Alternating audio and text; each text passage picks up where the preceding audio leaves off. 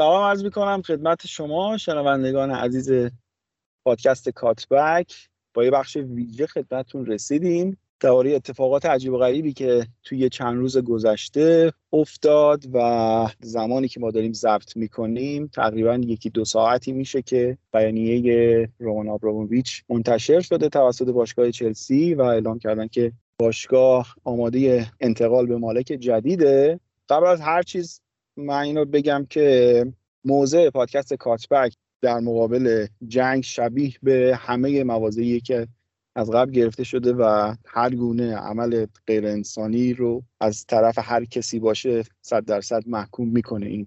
اول خیلی واضح و شفاف بگم و تلاش هم می‌کنیم در ادامه بحث بیشتر به سمت فوتبالی داستان بپردازیم تا جایی که بتونیم. هرچند می‌دونیم که واقعا امکانش نیست که زیاد درباره فوتبال بشه صحبت کرد. یه مهمون عزیز داریم از پادکست پنارت معین فراخی که خودش طرفدار چلسی هم هست. خب ما اینجا هم من بهت سلام می‌کنم. هم بگو آقا چه خبره توی باشگاهتون توی این سه چهار روز؟ این همه داستان و خبر اول انتقال مسئولیت به بنیاد امور خیریه استنفورد بریج. من دقیقا حالا نمی‌دونم اون نهاد اسمش چیه و بعدم که اعلام رسمی برای آمادگی فروش. سلام خیلی ممنونم که از من دعوت کردید تو این روزای عذاب گفتید من بیام و وگرنه یه گوشه نشسته بودم داشتم گریه زاری می‌کرد نه واقعیتش. ببین ماجرا اینه که اول این جرقه حدودا ده روز پیش بود که بوریس جانسون توی پارلمان اومد حرف زد و گفت که آبراموویچ رو ما تحریم کردیم که بعدش اومد یه اصلاحیه به حرفش داد که گفت نه اشتباه گفتم تحریم نکردیم هنوز.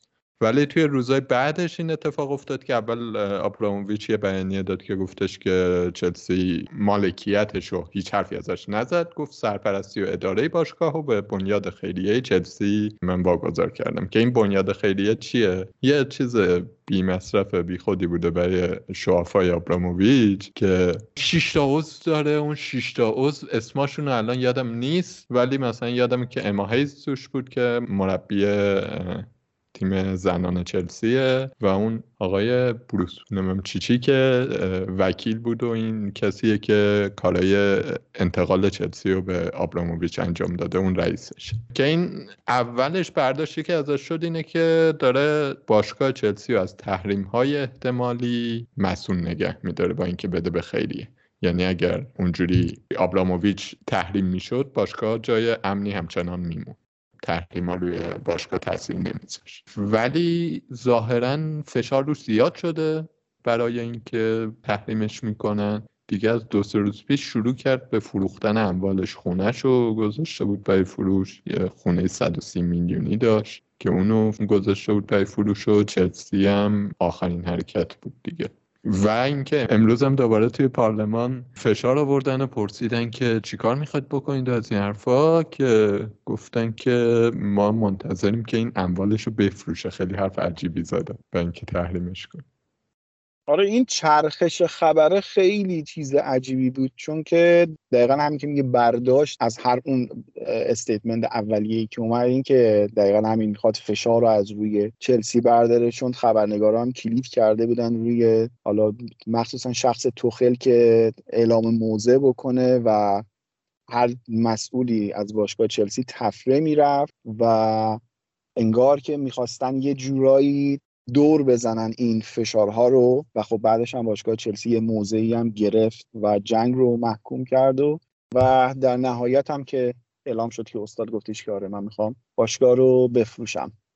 سلام کنم خب منم به همه شنوندگان پادکست و به عابد و نوید و مهمون عزیزم و معین من فقط یه سوال داشتم از معین خب ببینید چیزی که تو بیانیه اول اومد و خب خیلی از دنبال کنندگان متوجه شدن این بود که از لفظ استوارچیپ استفاده کرده بودن تو بیانیه و می‌دونیم که استوارچیپ توی انگلیس وجه قانونی نداره. یعنی ما نمی‌دونیم که برخلاف آنرشیپ که کاملا مالکیت یک تیم داده میشه به یک فرد خیلی شفاف نیست. یعنی یک نظارت بالادستیه و ما خیلی دقیق نمی‌دونستیم. ولی فشارها انگار جوری شد که بعد از یکی دو روز به بیانیه دومی از باشگاه چلسی اومد که اون یعنی امروز مارچ هست و در اونجا کامل مشخص شد که آبراموویچ تحت فشار زیادی قرار گرفته و کاملا دیگه قصد این داره که باشگاه رو بفروشه. ولی من یه سوالی از موین که داشتم این بود که این تحویل دادن آبراموویچ به اون بنیاد خیریه چلسی و اون افرادی که حضور دارن. من دیدم تو خیلی از سایت ها براشون جای ابهام داشت که آیا می‌تونن این باشگاهی که شاید دو بیلیون پوند ارزش داشته باشه توسط این بنیاد خیریه اداره بشه نظارتش انجام بشه یا نه؟ یعنی خب کسی که هستن مثل بروس باک می‌تونن اون افراد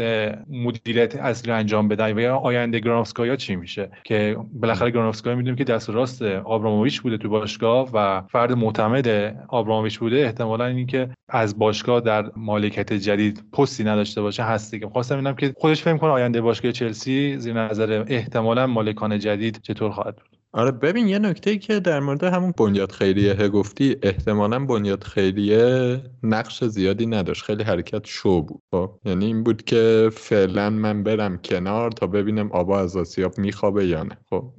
و اینم مهمه بدونیم که آبراموویچ عملا توی چند سال اخیر نقش کلیدی توی اداره چلسی نداشته. همین گرنوفسکای بوده که کارهای اصلی رو می‌کرده. یعنی همیشه پشت پرده بوده. فکر کنم برنامهش هم این بوده که اوکی من پشت پرده میمونم. مارینای عزیزم هم میاد کالا رو میچرخونه مثل قبل. صرفا حالا مثلا اسم من نیستش دیگه و مالکم بمونه که حالا فشارا زیاد شد. ولی اینکه بعدش میشه؟ خب مارینا دست راست آبراموویچ بود دیگه. همه جا حتی قبل چلسی هم اینا با هم کار کرده بودن واسه همین من بعید می‌دونم بمونه. خیلی بعید مالک جدید بخواد با آدم آبراموویچ کار کنه. ولی اینکه چی میشه مدیریت و دسته که میفته فکر کنم باید وایسیم ببینیم مالکیه دیگه.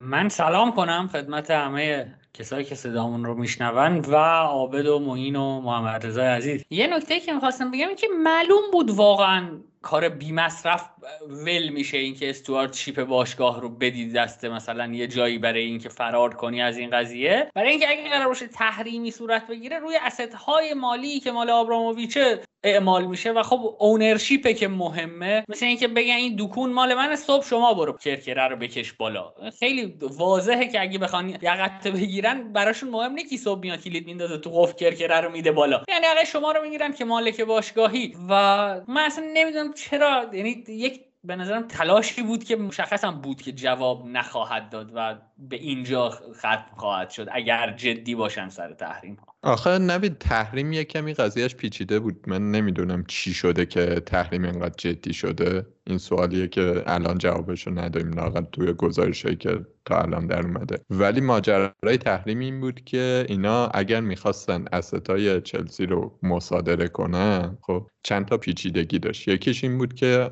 چلسی می‌دونیم دیگه یه جور ورزشجویی بود برای آبراموویچ خب و این خیلی وزن گنده ای داشت دیگه. یه باشگاه توی غرب لندن. شما داری با کلی طرفدار یهو می‌خوای مثلا یه کاری کنی این ورشکست شه. خیلی کار راحتی نیست. یا یه چیز دیگه این بود که گزارشی که فوربس داده بود چلسی تا همین اواخر یعنی گزارش تازه بود دو میلیارد دلار از آبراموویچ وام گرفته بود. که الان توی این بیانیه جدید گفته من وام رو نمی‌خوام مثلا پس ندید. خب. ولی مثلا اون دو میلیارد دلار خیلی پول بود به اینکه یه فکری بکنیم و راحت حالا مصادره کنیم باشگاهو. یعنی همه اینا اهرمایی بود که ابراموویچ داشت برای اینکه از قضیه در بره. اینکه حالا چی شده که به این نقطه رسیده پشت برده واقعیتش هیچی در نیومده دیگه نمی‌دونیم.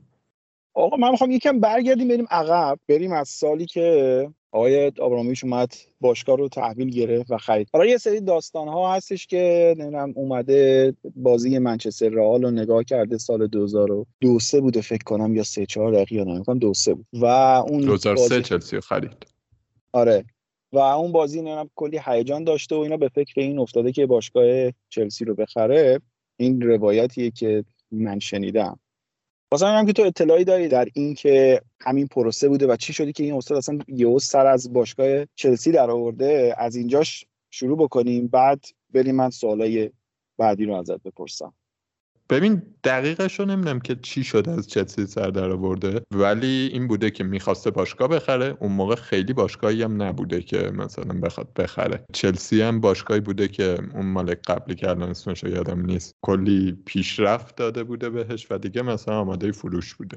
خب، اونم ته کشیده بوده. که چلسی رو ظاهرا مثلا همین آقای بروس باک براش جور کرده. یکی دیگه از کسایی که توش دخیل بوده پینی زهلوی چیز بوده اسرائیلی بوده که دوستشه و ایجنته که اون هنوزم چیز دیگه هنوزم توی نقل و انتقال چلسی خیلی دخیله. چند تا اینجوری بودن که این معامله رو جوش دادن. اینکه چی شده که حالا مثلا به فکر باشگاه خریدن افتاده دقیقا باشگاه خریدن رو نمی‌دونم. ولی در این حد میشه گفتش که این از یه جایی به بعد به این رسیده که آقا من باید اموالم رو بردارم بیارم اروپا. تو روسیه خیلی جای امنی برام نیست. ما این در مورد این صحبت که کردی خب تقریبا تمام اولیگارش های روس اینجوری بودن که خواستن از دارایی ها و پول هایی که توی روسیه هستن محافظت بکنن و اومدن تو کشورهای خارج از روسیه سرمایه گذاری عظیمی کردن. من داشتم سرمایه گذاری که آبرامویچ کرده توی مثلا خود لندن خود کشور انگلیس رو نگاه می‌کردم. مثلا یه شرکت فولادسازی خیلی بزرگ و که فکر کنم دومین شرکت بزرگی فولادسازی هست تو روسیه هست یعنی مقر اصلیش و تو لندن هم جا داره به نام شرکت ابراز خریداری کرده سهامش با بزرگترین سهام داره اون شرکت فکر کنم 29 درصد سهام اون شرکت رو داره و تونسته خب با استفاده از اون پول هایی که از روسیه اومده بتونه در جاهای دیگه حساب سازی بکنه و این کارو به قول خود موین که با همون ورزشجویی یا اسپورت واشینگ بوده که تونسته یه پیار خوبی هم از خودش درست بکنه که بالاخره هوادارا حمایتش بکنه همین الان که وقتی میگه که من از باشگاه چلسی می‌خوام کناری گیری بکنم خیلی از هوادارا میان این همه مطالب میفرستن که تشکر می‌کنن ازش و دوستش داشتن. خب طبعا مالکی که اهمیت داده به باشگاه براشون قهرمانی آورده. اون موقعی که 2003 اومده چلسی به دست گرفته چلسی بوده 50 سال بوده که نتونسته بوده جامی رو کسب بکنه و ارزش باشگاه رو بیشتر کرده و میگن خب به قول همون خودش هم که گفته بود حدود یک میلیارد پوند هم بدهی داره از طریق چلسی. یعنی طلب شخصی داره از باشگاه چلسی. من حالا دقیقا نمی‌دونم که چه اتفاقی برای آینده چلسی رخ می‌خواد بده. خب چند تا خریدار جدید انگار اسمشون اومده. حالا می‌خواستم ببینم که تو اسمشون اگه دقیق تر می‌دونی حالا.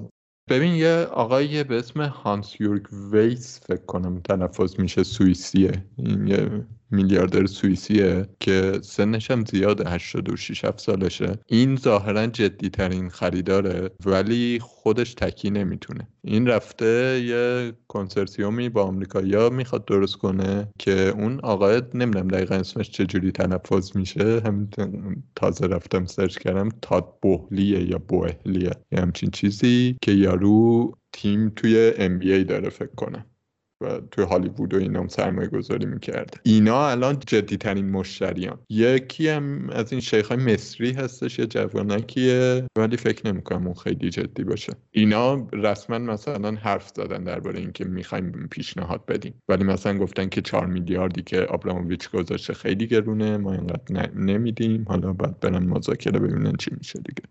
من دیدم که حتی به خاطر عجله ای که آبرامویچ داشته برای فروش باشگاه راضی شده که بین قیمت 2.5 تا 3 میلیارد پوند هم به فروش برسه و جالبه که داشتم این به قول خود این حرف از صحبت هانسبورگ ویس داشتم میشنیدم یکم اسمش سخته. داشت تو صحبتش انگار که یه جوری فشار میذاشت روی آقای آبرامویچ گفتش که آره چون اولیگارش بوده باید سریعتر ملکاشو بفروشه ویلاژو فروخته. دنبال اینه که که باشگاه هم بفروشه ولی خب قیمتی که گذاشته خیلی قیمت منطقی این افوردبلی نیستش و نمی‌تونم پرداخت کنم و به قول خودت با چند تا از شریکایی که داشتن و انگار که همین چهارشنبه پرواز کرده به آمریکا که اونجا بتونه مخ بقیه رو بزنه و با هم دیگه همکاری بکنن که بیان و سهام چلسی که حدود 2.5 میلیارد پوند هست تا حالا 3 میلیارد پوند احتمالاً بالاتر هم میره رو خریداری بکنه از آقای آبراموویچ. آره من فقط امیدوارم پول لوکاکو رو حساب نکرده باشن این بس. دور. یکی دیگه هم بود رد کلیف نامی هم بود حالا. آره اون رد کلیف هم بود. رد کلیف بود نمی‌دونم چی بود. اون بریتانیاییه ولی الان مسکه نمی‌خواد پیشنهاد بده. اون اینا دو بار دادن. یعنی اون آقای رد کلیف یا هرچی که بود و تا بوهلی قبلا سه میلیارد دادن که ابراموویچ رد کرده. آره درست. این ماجرا رو من حالا شاید سوال میاد چالشی بشه. این ماجرا رو من از هر طرفی که هی نگاش می‌کنم از بیرون بهش نگاه می‌کنم پر از پارادوکسه. خب؟ ببین ورود آبراموویچ اگر با من مخالفید همین اول کار بگید. ورود آبراموویچ و این کلا پروسه مالکیت چلسیش به گواه خیلی از نویسنده های ورزشی sportswashing بوده. اینجاش با هم دیگه فکر کنم توافق داریم که okay دیگه. یه بله. یه ذره بذار من اول بیام وسط حرفتون. هی دارید از این کلمه استفاده می‌کنید. sportswashing چیه؟ من نمی‌دونم حقیقتا. ساختن یه چهره مقبول و نمی‌دونم مثلا محبوب به واسطه ورزش برای اینکه پشتش بری business تو بکنی و حالا هر غلطی که داری می‌کنی بکن. و الان در حالی که حالا مثلا امروز بیانیه‌ش اومده من timeline م پر از نامه های احساسی هواداران چلسیه که تو رفتی و نمی‌دونم فلان شده از این داستانا و نمی‌دونم قلب شکسته و آره از این حرفا. من حقیقتا می‌تونم بگم الان خیلی رفقای چلسی فن خیلی زیادی دارم.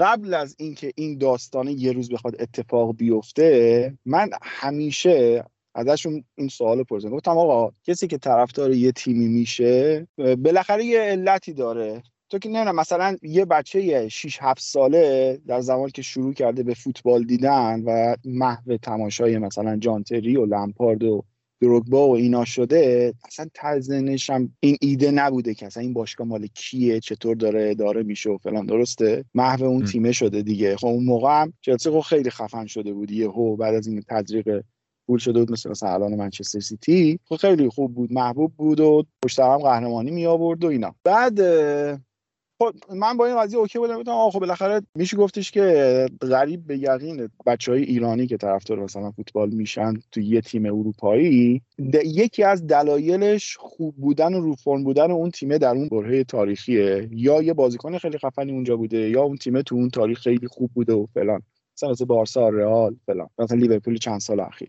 و همیشه ازشون سوال می‌کردم گفتم که آقا مثلا اگر آبراموویچ بره چی میشه؟ بلا استثنا همشون می‌گفتن که آقا نه ما اون نمی‌دونم اون رنگ لباسه برای ما خیلی مهمه و نمی‌دونم خود تیمه است بالاخره رومن هم خب یه روز میره و فلان. بعد اصلا الان یه مقدار مثلا این ریاکشن ها رو می‌بینم احساس می‌کنم که یه مقدار چشهاشون ترسیده حقیقتا. خیلی صادق بخوام بگم.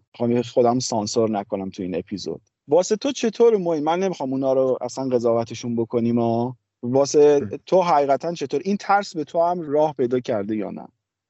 این فکر کنم همین که برگشتیم. عقب جای خوبی بود. من از همون ادامه میدم. اینو می‌دونیم دیگه که مثلا چلسی وقتی آبراموویچ گرفتش یه باشگاه معمولی مثلا شاید در سطح وستهم فعلی بود مثلا که حالا یه کمی بهتر تو اروپا هم جام می‌گرفت. که آبراموویچ تبدیلش کرد به یکی از قدرت های انگلیس دیگه. و این کاری هم که کرد با پول عادی نکرد. یعنی اون موقع قانون fair play نبود fair play مالی نبود. یه پول زیادی تزریق کرد. بعدها هم مثلا درست fair play و چلسی همیشه داشته رعایت می‌کرده ولی تا سوراخ باز شد یه پولی تزریق شد دیگه. دوره کرونا که یه کمی قانون شل شد پول تزریق کرد دوباره. یا مثلا آکادمی چلسی هزینه هاش توی جزو چیز هزینه های فرپلی مالی نمیاد ولی اونجا داره پول تزریق میشه. همه اینا هست دیگه.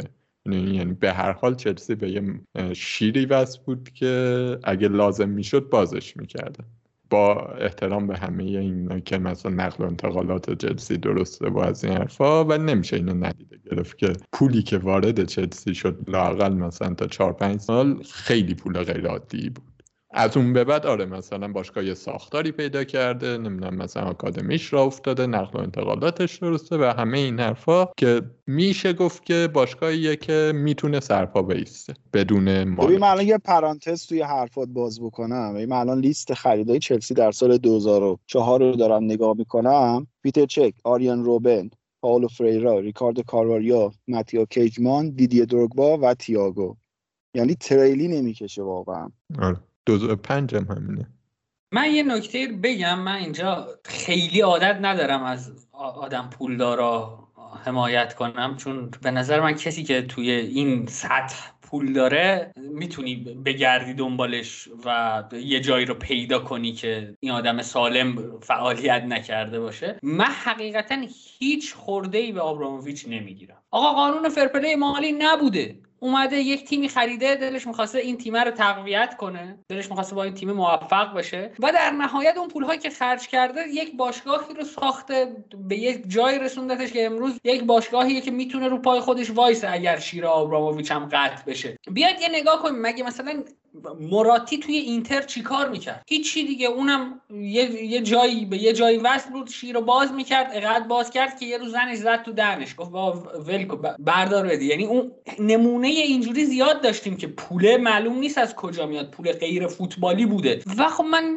خیلی حق میدم به طرفدار چلسی که آبراموویچ رو دوست داشته باشه اصلا. ببین شما متوجه نمیشی که وقتی طرفدارش میشی که مالک رو نمی‌شناسی در بدوئه. اینکه هوادار یک تیم میشی. یه چیزی میگیرتت میری هوادار اون تیم میشی بعد که عقلت می‌رسه مالک رو می‌شناسی نمی‌دونم مدیرای باشگاه رو می‌شناسی. و همه این چیزی که چلسی امروز هست به عنوان یک ابر باشگاه اروپایی نه محصول صرفا پول آبراموویچ محصول خردمندان خرج کردن پول آبراموویچ بوده. یعنی ما نمونه هایی داریم شما برید الان پاریس رو نگاه کن. برید شیر پاریس رو ببندید چه اتفاقی میفته شیر آبراموویچ رو توی چلسی ببندید چه اتفاقی میفته میگم من نمی‌تونم با این کنار بیام که مثلا یه کار عجیب غریب بدی انجام شده. در این سطح فکر می‌کنم همه رو میشه پیدا کرد. هرچند که آبراموویچ وصل بودنش اگر وصل باشه به دولت روسیه که گویا هست من میگم اطلاعاتی توی این زمینه ندارم. حالا میشه اون قسمتش رو قضاوت کرد. ولی توی زمین فوتبال به نظر من کار خارج از عرفی نکرده در سالهای اولیه. اون زمان عرف همین بوده. هر کی مالک بوده اگه پول داشته میپاشیده. نه نوید اصلا بحثی روی غیر قانونیش نبود. ما فقط من ما این خصوصی هم داشتیم صحبت می‌کردیم دقیقا همین. بود زمانی که ایشون اومده شروع کرده پول خرج کرد اصلا fair play مالی نبوده. اون اومده بیشتر یقه سیتی رو گرفته. یعنی اون base ی که سیتی ریخته رو میشه کاملا روش بحث کرد و نقدش کرد که آقا شما به صورت غیر قانونی اومدی این پول رو تزریق کردی و این base رو ساختی. الان نمی‌تونی به این base بنازی بگیر نمی‌دونم فلان و اینا. اونو ولش مثلا این case جداییه. ولی در یک case آبراموویچ قانونی وجود نداشته و اومده و پرچمدار این نوع مالک هم بوده دیگه به نظرم. مثلا بحثی روی اون قسمتش ندارم. بحث من اینه که الان احساس می‌کنم که مثلا یه وابستگی ایجاد شده و من اتفاقا با تو موافقم که آره این شیر فلکه رو ببندی. اصلا بازیکنایی که همین الان قرضی تو تیمای دیگه دارن بازی می‌کنن نگاه کنی همینا رو بفروشه راحت دو تا تابستون می‌تونه خرید بکنه. اینقدر بازیکن این برون داره اصلا هیچ وابستگی نباید باشه. چرا به هوادار این وابستگی رو داره حس می‌کنه؟ من سوالم اینجوریه. آها خب آبد نکته اینه که چیزی که آبراموویچ داشت توی این همه این 19 سال خب و حتی همین بیانیه های اخیرش دو تا بیانیه اخیرش خب برای از دید طرفدار چلسی دارم میگم. این بود که مدل مالکیت آبراموویچ مدل باشگاهداری آبراموویچ مثلا با مدل گلیزرا فرق داره. آبراموویچ اومده یه باشگاهی خریده حالا به هر قصدی که قصد سیاسی می‌دونیم هست. خب ولی براش مهمه که این باشگاه باشگاه موفقی باشه. یعنی براش مهم نیست این باشگاه سودده باشه هرچند می‌تونه سودده هم باشه. خب براش نمی‌دونم برند باشگاه و واقعا توی زمین فوتبال می‌خواست بزرگ کنه. و این اتفاق هم افتاد دیگه. چند تا دو تا چمپیونز لیگ پنج تا پریمیر لیگ یه دونه این باشگاه جهانم دیگه گرفتن اینا خلاص خیلی جام گرفت چلسی خیلی بازیکن جذب کرد. همه اینا بعد یه تقویت اولیه بود ولی بعدش دیگه واقعا یه روند تدریجی بود دیگه. چلسی مثل هر باشگاه بزرگی از 2010 به این ور که نگاه کنی بالا پایینش رو داشته و حالا با یه روندی خودش رو حفظ کرد. چیزی که طرفدارای چلسی فکر می‌کنم الان نگرانشن اینه که مالک جدیدی که میایم نمی‌دونیم از این باشگاه چی می‌خواد. آبراموویچ مثلا توی بیانیهش و توی گزارشهایی که مطلع هم نوشته بود توی تلگراف و گزارش اتلتیک هم من میخوندم این بود که تاکید داشت که من مالک رو به کسی میفروشم که به دل بسوزونه برای باشگاه. ولی حالا دیگه از اختیارش خارج میشه دیگه. انگار مثلا اتفاقی که الان افتاده این ناراحتی که الان داریم می‌بینیم بیشتر از این که سر این باشه که ای وای شیر داره قطع میشه دیگه پول بهمون نمی‌رسه فلان. این من شخصا نگرانش نیستم. ولی نگران این هستم. که مالک جدید که, که می‌خواد بیاد یکی هم تیپ گلیزر هم, هم تیپ کرونکه هاست. می‌دونی؟ اینو دلم نمی‌خواد. واقعا دلم نمی‌خواد چلسی این آیندهش باشه. و یه چیزی هم در مورد آبراموویچ بگم که برای من جالبه. اینه که آبراموویچ روابطش با پوتین هر چی که هست توی این مدت خیلی پنهان نگه داشته. و مثلا عین چیز نبوده. عین سیتی و پاریس جرمن نبوده که خیلی واضح وصلن می‌دونی؟ یه کمی شکیلتر بود آبرومندتر بوده همیشه. این شیخ های پولدار بیاد من واقعا نمی‌دونم قرار اینا رو حفظ کنه من یه نکته بگم من احساس کنم یه چیزی این وسط حداقل دیده نمیشه. اول که من واقعا مطمئن نیستم. به این سراحت بشه گفت اینکه آبراموویچ اومده چلسی رو خریده ناشی از یک مقصود سیاسی پشتشه. ببین یک تفاوت بسیار واضح آبراموویچ با بقیه چیزهایی که میشه اسمش رو گذاشت اسپورت واشینگ داره با بقیه مالک ها مدیرایی که دارن توی اون باشگاه فعالیت می‌کنن. اینکه شما متوجه میشی رومن آبراموویچ میشه این رو فهمید که رومن آبراموویچ عاشق فوتباله. این رو واقعا میشه فهمید فکر می‌کنم. میشه فهمید که چلسی رو دوست صرفا به عنوان نمی‌تونم من واقعا هیچ فکتی ندارم که بگم یک مقصود سیاسی وجود داشته که آبراموویچ آمده است که برای اون چلسی رو خریده. شاید من نمی‌بینم درک من از این فضا درک گوگلیه به قولن ولی میگم اون چیزی که من می‌بینم این که آبراموویچ فرق می‌کرده با بقیه مالک هایی که توی این زمینه دارن فعالیت می‌کنن.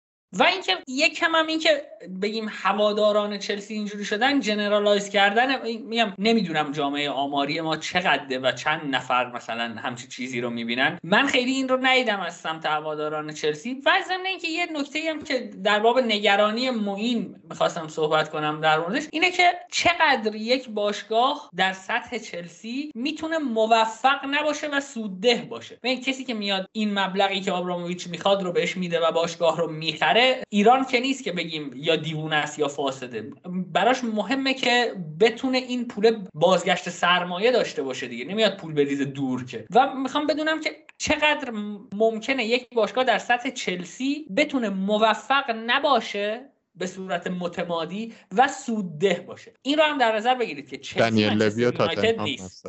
نه میگم چقدر می‌تونه یعنی چقدر امکان داره که یکی بیاد این مقدار پول رو بده دنیل لوی و تاتنهام با چلسی که الان داره یک سرمایه گذاری سه بیلیون پوندی اگه درست بگم انجام میشه فرق می‌کنه. تاتنهام تیمیه که یک اینجا اون نقطه چلسی نیست. من میگم اون کسی که میاد سه بیلیون پوند میده برای اینکه این پول برگرده باید موفق باشه. تاتنهام الان در جایگاه چلسی نیست. شاید اگه تاتنهام هم بفروش ما بتونیم این دوتا رو این همانی کنیم بگیم این دوتا عین همه. ولی شرایط تاتنهام منچستر یونایتد با الان چلسی متفاوته که یک نفر می‌خواد بیاد یک مبلغ کلانی رو پول بده و ما نگران باشیم که این آدم می‌خواد باشگاه رو چجوری اداره کنه.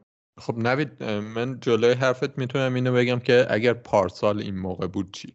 سوال ها من واقعا برام سواله. من جوابی به سوال خودم نه ندارم. می‌دونیم منظورم چیه. منظورم اینه که پارسال این موقع چلسی کجا بود؟ چلسی مثلا تازه توخل اومده بود. فکر کنم زمان لمپا. خب یه باشگاهی بودش که سرمایه گذاری روش شده بود. از 2015 جام نگرفته بود. جام معتبر نگرفته بود در واقع. بعدش هم یه کمی رو به افول بود دیگه. که حالا مثلا توخل اومد و چمپیونز لیگ بردیم و نمی‌دونم کم کم برگشتیم به سطح اول داریم کم کم برمیگردیم. پروژه پروژه معتبری شد. ولی قبل اون به نظر پروژه چلسی پروژه‌ای بود که سرمایه گذار جذب کنه به از لحاظ فوتبالی؟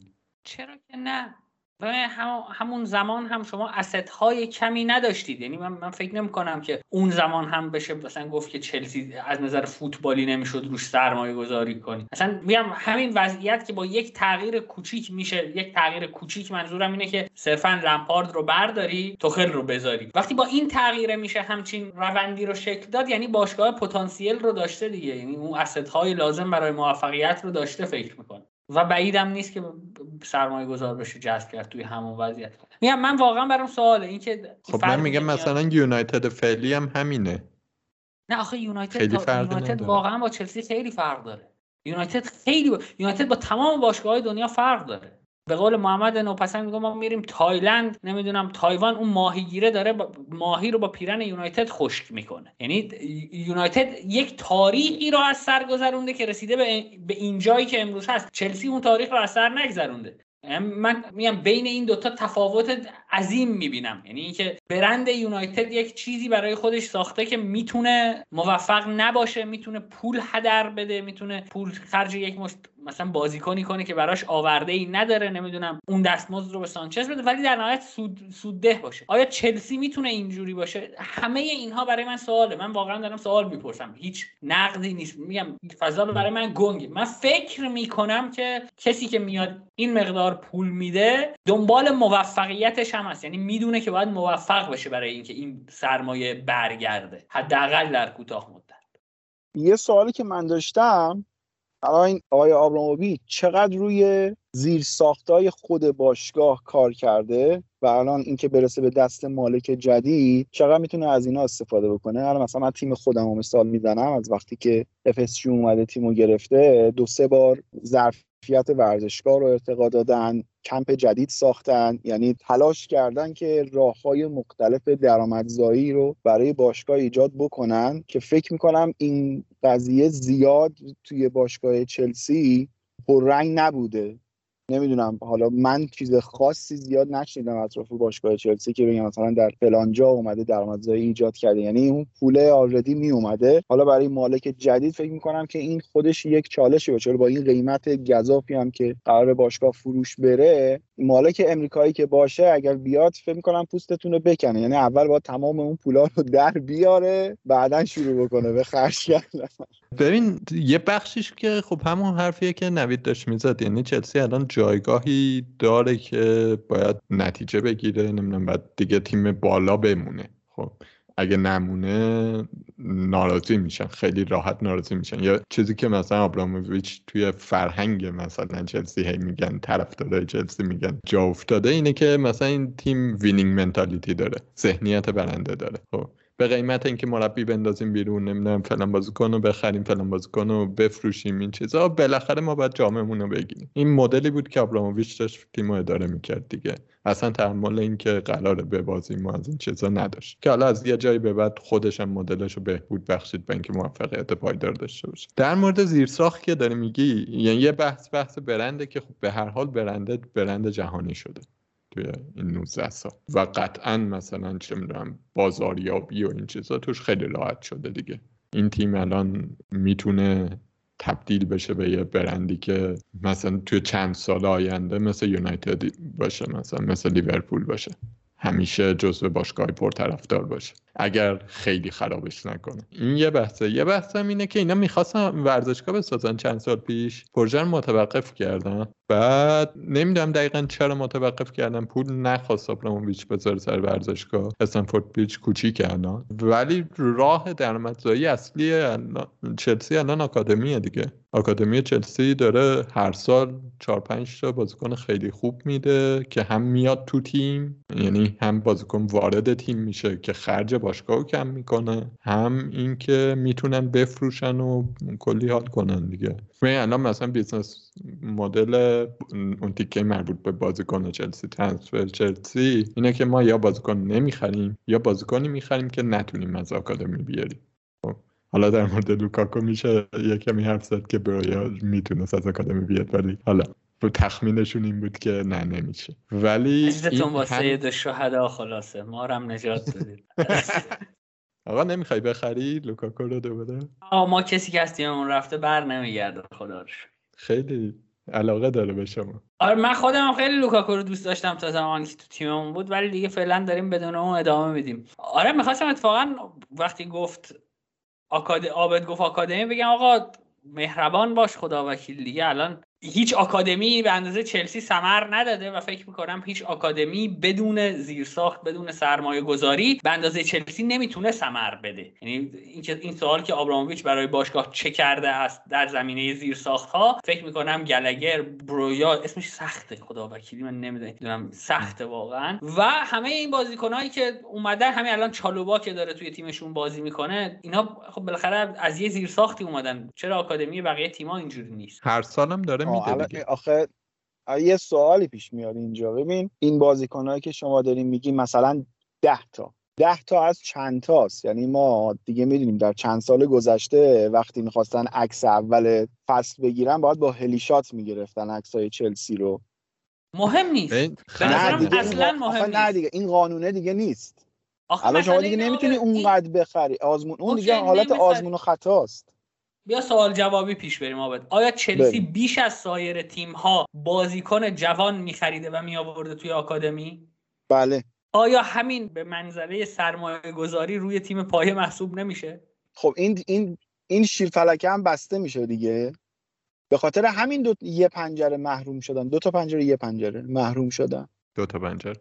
دو تا پنجره. ولی آخه آبد مثلا آکادمی چلسی آکادمی که الان داریم راجبش حرف می‌زنیم که بازیکناش مثلا کیان ریس جیمز میسون ماونت چالوبا. دیگه برویا نه ولی مثلا گلگر همه اینا اینا بازیکنایی نبودن که چلسی بره مثلا 16 سالگی کشف استعداد کنه بخره. بازیکنایی بودن که مثلا از 6 7 سالگی توی آکادمی بزرگ شدن. خب این یعنی یه زیر ساختی هست بالاخره اینجا.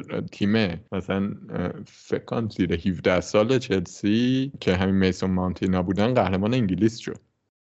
یعنی خیلی بر اساس بازیکن خریدن آکادمی پیش نمیره. من یه عددی بگم. آکادمی چلسی اگه اشتباه نکنم سالی 20 میلیون هزینهشه. هزینه گردششه. با همه خرجایی که برای نمی‌دونم استف و نمی‌دونم باز استعدادیابی و همه اینا می‌کنه. خب و این آکادمی پارسال 100 میلیون فروش داشت. من حرفم اینه که این چیزی نیستش که شما سالانه بتونی روش حساب بکنی.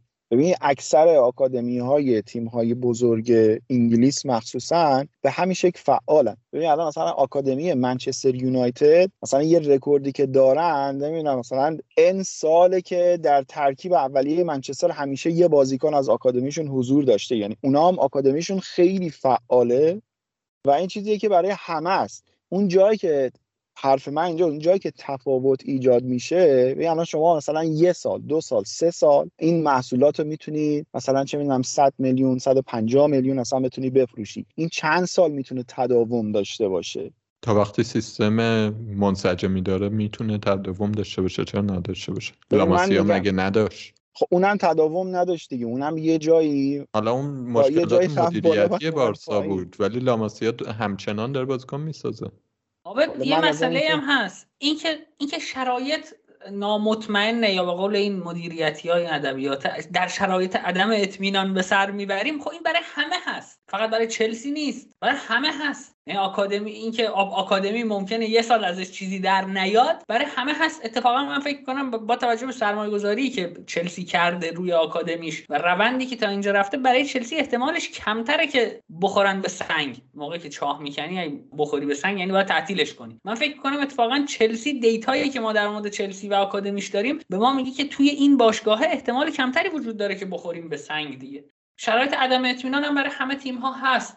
اگه اشتباه می‌کنم بهم بگو من. نه یه حرف من اینه که میراثی که از 20 سال حضور آبراموویچ مونده خب برای مالک جدید یه مقدار چالش برانگیزه. ببین به خاطر اینکه منابع مالی همیشه وجود داشته نیاز به سرمایه گذاری و بازگشت سرمایه و سود مثلا سود توی کارهای نمی‌دونم پروژه های مختلف اقتصادی این کار زیاد انجام نشده و الان برای مالک بعدی به نظرم چالش برانگیزه. اون دوباره باید بیاد شروع کنه این زیر ساخته رو بسازه و این ممکنه که این شیب نزولی که به نظر من درست گفتی آره بعد از مثلا قهرمانی که اینتر با کنته آورد یواش یواش یه شیب نزولی گرفته بود حالا با توخل دوباره یه مقدار جون گرفت. حالا جون گرفتم اونقدر چیز نبود. اونقدر پایدار به اون شکل نبود. یه مقدار لغزشی داشت. ولی خب پروژه دوباره یه تکونی خورد به سمت بالا. ولی برای مالک جدید فکر می‌کنم که این شیبه دوباره شیبش نزولی بشه. برگرده پایین. چون راه بازگشت سرمایه‌ای در حال حاضر اونقدر وجود نداره برای چلسی. چرا؟ مثلا بقیه تیم از کجا دارن سرمایه میارن؟ ببین شما الان مثلا اسپانسرشیپاتون کیا هستن؟ دقیق نمی‌دونم لیستشو ولی می‌دونم که کم نیست پول اسپانسری که چلسی داده. اونا هم اونا هم به مثلا شرکت های روسی وصل بوده یا نه؟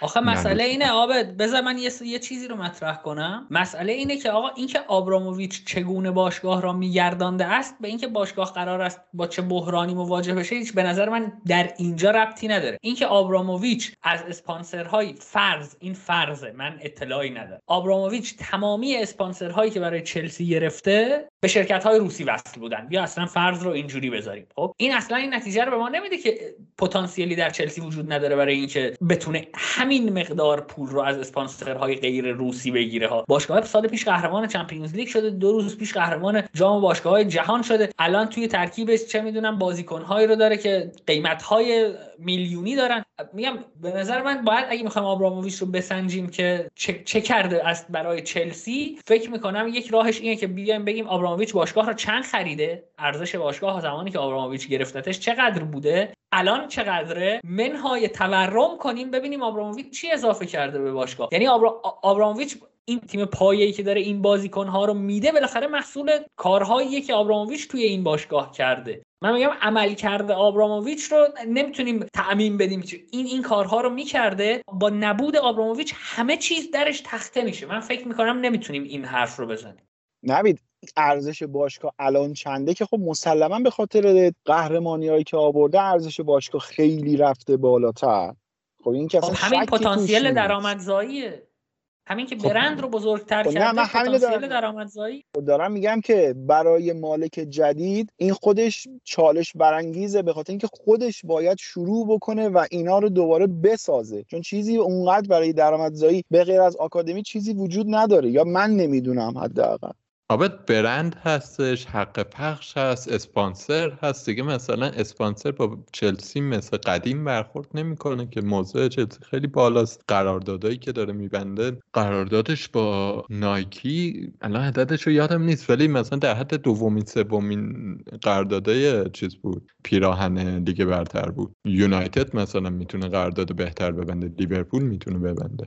من یه نکته اضافه کنم به حرفای ما این آبد یه نکته ای که ما در نظرش نمی‌گیریم اینه که راه درآمدزایی برای همه باشگاه ها مشخصه. یعنی نمی‌تونی راه اختراع کنی دیگه امروز روز. توی سه تا چهار تا کتگوری بندی میبندنش. یکی مچده اینکام یکی حق پخش یکی مثلا چه می‌دونم درآمدهای تجاریه چه می‌دونم خرید و فروش بازیکن تو یکی از این دسته ها جا میشه دیگه. هر جوری که بخوای اختراع کنی. حالا میگی شما میگید یه چیزی وجود داره. توی چلسی وجود داشته به نام شیرفلکه آبراموویچ که آبراموویچ احساس می‌کرده بهش می‌گفتن آقا تیم شما برای موفقیت به این بازیکنه احتیاج داشته. می‌گفته آقا این پول برید این پول برید بدید. ما امروز داریم میگیم که آبراموویچ یک میلیارد مثلا به چلسی وام داده. اوکی؟ یعنی چلسی بهش بدهکار. همین که این رقم این رقمه توی تیم های دیگه ای که این شکلی بودن معلوم نیست. همین که این رقم واضحه نشون میده که یه ساختاری وجود داشته. یه شفافیتی توی این باشگاه وجود داشته که از نظر اقتصادی این باشگاه می‌تونسته روی پای خودش وایسه. اون درآمدهای چلسی هم اگر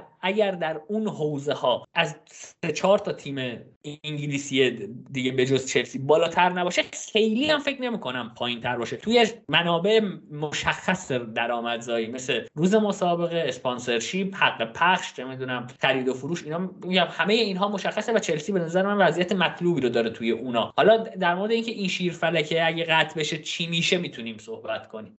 آبت من یه سوالی ازت دارم. فکر می‌کنی الان مثلا چلسی از نظر ارزش تیم و ارزش برند چندمین تیم انگلیسه؟ جز سه تیم بالاست حتما. تازه تو انگلیس که درآمد کلا بالاست. آره. خب تیم دهم انگلیس از تیم اول ایتالیا حق پخشش بیشتره دیگه. بله. اینا رو می‌دونیم دیگه. یعنی مثلا چلسی از نظر حق پخش احتمالا جزو 4 5 تا تیم اول جهانه.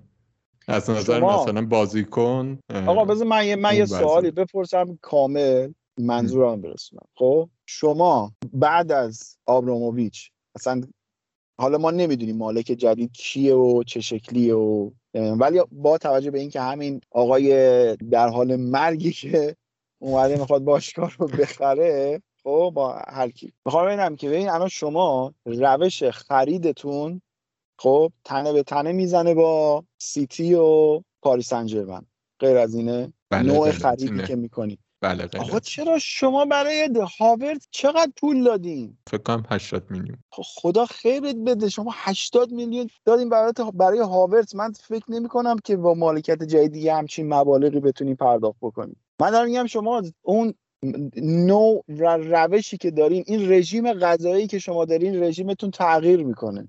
حرف کلی من اینه. با مالک جدید نمی‌تونین اینجوری ادامه بدین. قطعا یه چیزایی تغییر می‌کنه. من رو اینکه شکی نی... نمی‌تونیم بکنیم که یه چیزایی تغییر می‌کنه. ممکنه مدل اقتصادی باشگاه تغییر کنه ممکنه دلشون نخواد اینقدر خرج کنن این چیزا. ولی اینی که میگی چلسی تنه به تنه سیتی و پی اس جی می‌زنه نه نمی‌زنه. چه همین چند سال اخیر رو نگاه کنیم از 2014 بود فکر کنم من آمارش داشتم نگاه می‌کردم سیتی و یونایتد با اختلاف بیشترین خرج رو توی اروپا داشتن. حدود یک میلیارد بود توی نقل و انتقالات. خب بعدش بارسا بود بارسا و پی اس جی بودن بعد حتی آرسنال هم از چلسی بیشتر بود. یعنی تو چیزی که داری میگی انگار مثلا یه image ی از چلسی ما داریم که این باشگاه نفتیه وصل به یه شیرفلکه ای داره خرج میشه. آره یه دوره اینجوری بوده اون دوره که fair play نبوده اینجوری بوده ولی الان نیست. دیگه آمار داریم. چلسی برای اینکه حقوق بده به بازیکناش خب رودیگر که ستاره دفاع چلسی بوده توی دو سال اخیر شیش ماه ده ماه دارن باش مذاکره می‌کنن که چقدر مثلا 150 هزار پوند هفتگی بشه 200 هزار پوند هفتگی. نمیدن بهش میگن structure حقوقی ما به هم می‌خوره. اینو مثلا یونایتد این مشکل رو. داره سیتی این مشکل رو داره پی اس جی این مشکل رو داره. شما هم ندارین اصلا من فکر نمی کنم به خاطر کم بوده بودجه باشه تمدید نکردم با رودیگر به خاطر به خاطر ساختار حقوقی آبه. در واقع بذار یه مثالی بزنم. من ببخشید از یونایتد اسم میارم به اینکه به نظرم در مورد حقوق لاقل یونایتد خیلی چیز. اون سالی که لوکشا رو یونایتد گرفت خب اگه اشتباه نکنم 170 هزار تا داشتم بهش هفتگی می‌دادن.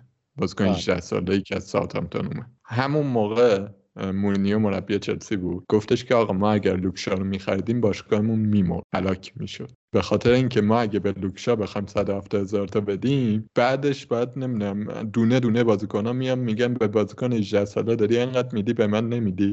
سر تمدید همه قراردادها مشکل پیدا می‌کنیم. بعد یهو عدده میره خیلی بالا. یهو فرقش میشه سالی 70 میلیون. خب این برای چلسی مسئله. همین الان یه مسئله باشگاه چلسی اینه که حقوق بازیکنها خیلی زیاده به خاطر کرونا و اینا نتونسته بنجلایی که استاد کنته آورده رو بفروشه. سلام نمیجون خجالت بکش خجالت بکش.